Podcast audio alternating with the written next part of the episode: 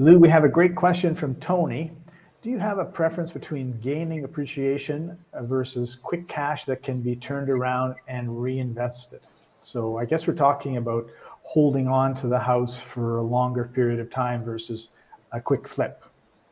Well, quick flips, uh, you know, that's always a challenge, because let's say that you got money just sitting in the bank. Well, now you've got to go chase another deal until you find that deal and put that money back to work.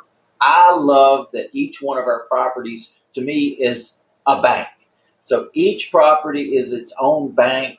It has its own equity, and it's earning its own return on investment on that particular property.